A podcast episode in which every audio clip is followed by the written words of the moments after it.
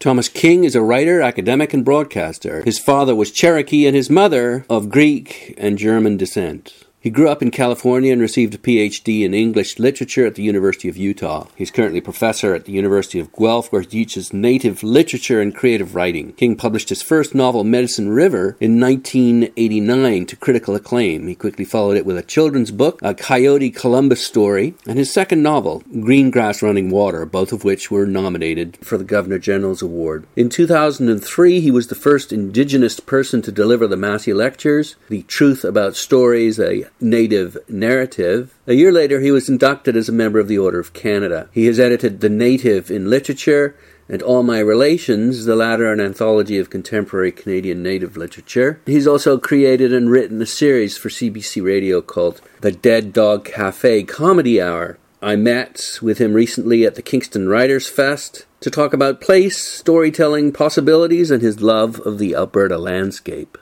I run a website called Literary Tourist. It's a place and myth and literature. So the first question is, why is land so important to the Indian? I suspect that land is important to a great many people. In North America, it has become less important because it's become a commodity. And because people move so readily and there's there's so much motion within the population, so that land has lost a lot of the force that it had before. For Native people, in part because we have a long history with a particular piece of real estate, and in part because uh, the reserves themselves are Native homelands, and so they're there in place. Because of that long history and uh, all of the stories associated with the land, the ceremonies associated with the land, I think land has a, plays a larger part in our lives than it does in other people. But you can certainly have non-natives who occupied a piece of land for, you know, hundreds of years who might have the same relationship to it that we do. They tell their stories. Yeah, absolutely. So I don't think this attachment to the land is particularly a, a native issue. It's just that most other people in North America have just lost that, for a variety of reasons, but I've just sort of lost that. And once you make land a commodity, then you destroy you destroy much of the power that land has, can have in your life and culture. I'm interested in, in the connection between the story and the land, mm-hmm. and why storytelling, or does storytelling enhance the value of that land?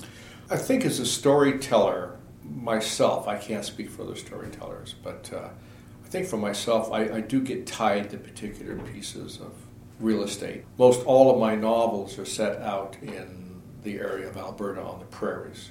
Now, oddly enough, I wasn't born and raised in that environment. I was I was born in uh, Central Valley, California.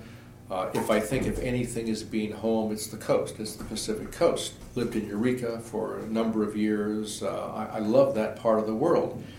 But I've never written a novel about that part of the world, and I can't tell you why, except that there was something magical about that landscape in Lethbridge. Now, I didn't like the wind. I didn't like the dryness. I mean, it got so dry there in the winters you could rub your elbows together and start a fire. But there was something about that landscape, and maybe it was because the Blackfoot were there, and I got in with the Blackfoot, and I've got a lot of friends on the reserve. Maybe it was because they took me around that landscape and showed me what it was. But it's a powerful landscape for me. And oddly enough, uh, the new novel I've just finished that'll come out in September of uh, two thousand fourteen called The Back of the Turtle is the first novel that'll be set someplace else. It's set on the coast. I finally went back to the coast and I said, you know, before I die, I've got to write a book about the coast because I spent so many years out there. But it's the Alberta landscape that you, captures we, my imagination. Can we dig down a bit further into that? Like w- We like, can try. No, we don't want to hit oil. But we want to, well, we, we might want to hit oil.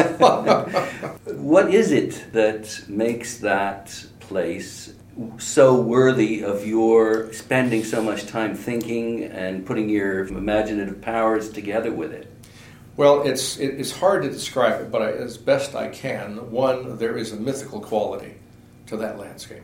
It feels ancient. It feels vast. When you stand on the prairies around Alberta, you feel very small, especially under that sky that goes on forever.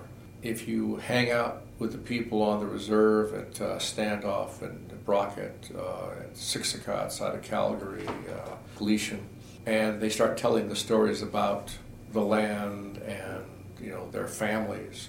You get a real sense that there is this continuous story that is a part of the land, the land is a part of the stories. It's a powerful thing. Why it's powerful for one person and not for the next person, I don't know. I, I can't tell you that. But for me, I've always felt, I've always felt kind of small and insignificant on that landscape, but it wasn't a bad thing.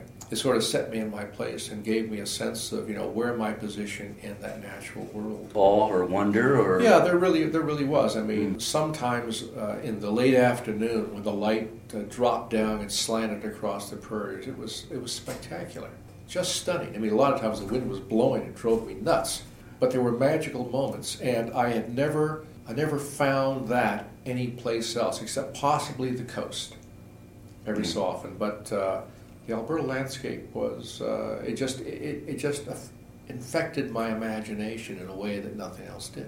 So how can someone else try to replicate that experience? I have no idea. I mean, they can go there, obviously. They maybe can go maybe, there. Uh, maybe you could give, give some idea of exactly where, for you, is it a very specific place? Not particularly, but uh, certainly standing in Lethbridge or driving outside of Lethbridge, going to uh, Mountain View, for instance, on the way to Waterton Lakes and looking off at uh, the Rockies in the distance. Uh, the Rockies from the eastern side are spectacular. From the western side, it's nothing. You don't even see them because uh, you're in the mountains. You can't see them, you know, full and in profile. But on those prairies, you can see that. You can see the land stretched out to it. Uh, Rivers turn silver in the late afternoon. Uh, you've got that wonderful golden color that mixes in with the deeper purples on it. So visually, it's a feast for the eyes, but there is that sense that this is this is a primal land, and uh, that you can still capture that that sense of the place. So Lethbridge, working your way west, there are a couple of places on the, the Blackfoot Reserve at Standoff, Belly Buttes, where uh, some of the Sundances take place, is a magical spot. It's absolutely magical. And you can, as a visitor, you can contact them and say, I'd like to participate somehow? I don't know what their rules are now. Uh, in uh, when I was there, I think they were reasonably, I wouldn't say welcoming, but tolerant mm-hmm. of people coming in to watch the Sundance. Normally, it's good to have an invite. Family that will, you know, say, come on in and stay in our lodge uh, during the Sundance. Uh, part of the ceremony you're not allowed to see. Some of the ceremony is more public. Now, that was when I was there. I don't know what the Blackfoot have decided to do since then. Is there a one of your books that best captures what we've just been talking about? Oh, boy, oh, boy, oh, boy. Uh, they all deal with it. If, if you were talking about the people off the reserve and that uh, community, then Medicine River would be the one. If we're talking about the mythology of the place, then uh, maybe Green Grass Running Water. If, if we're talking about the landscape itself, a sense of the landscape, a sense of the smells and the light and everything else, I, I guess it would be uh, Truth and Bright Water, which is my favorite novel of the bunch. Why is that? I, I don't know. It just it started off, I started off the novel, it was supposed to be a novel about my mother. And I had called her up and said, Mom, I'm going to write a novel that's about you. And there was a long pause on the phone. And uh, I said, are, are you worried? And she says, no. She says, by the time you finish, I won't recognize myself. And I said, no, that's not true. I said, I'm going to write a book about you, and you just watch. And so I started writing this novel. And as long as I was writing the novel about my mother, I could not do it, because one of my rules in fiction is you have to be willing to hurt everybody. You have to be willing to kill all the characters. You have to be willing to be naughty to them, and I, I couldn't. I couldn't mistreat this one character. It was my mother, so I had to go back and start all over again, and throw the idea that I was doing a book about my mother. And so I wrote the book, and I was very pleased with it. Sent it to her, and I said, "What do you think?" And she says, "I don't recognize myself anywhere there." And I, I had to admit, okay, you know, I tried to do about her, but uh, couldn't in the end.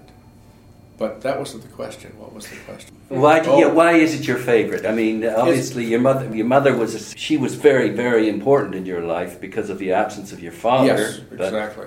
Uh, it's it's my favorite, I suppose, for a number of reasons. One, it did not get the same attention that the other books got. Uh, reviewers misread it as a coming-of-age novel. Quite frankly, that was that was crippling, I think, for uh, what the book did in the public market, because they kept saying coming-of-age novel. I'm going, no, it's not a coming-of-age novel.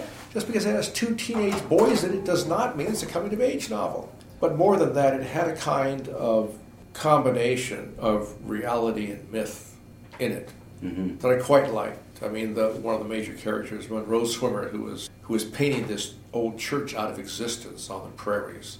That really tickled me a great deal. I, I liked working with that. And I liked working with these half-finished stories, these stories that really didn't have an ending but had possibilities that the reader then could, you know, fill in for themselves. Partly it was uh, this sense of, of possibilities. I'm a great believer that uh, a novel or a piece of writing should be no more than a blueprint for the imagination. You shouldn't fill in all the pieces. You should allow the reader to do that for you, to create their own stories from what you've started. And that's a, that's a great entree to actually physically going there and, and playing off that as well. Yeah. Hadn't thought of that. It's another perspective, I yeah. suppose. Yeah. Thanks so much Pleasure. for sharing your stories tonight with us. Okay.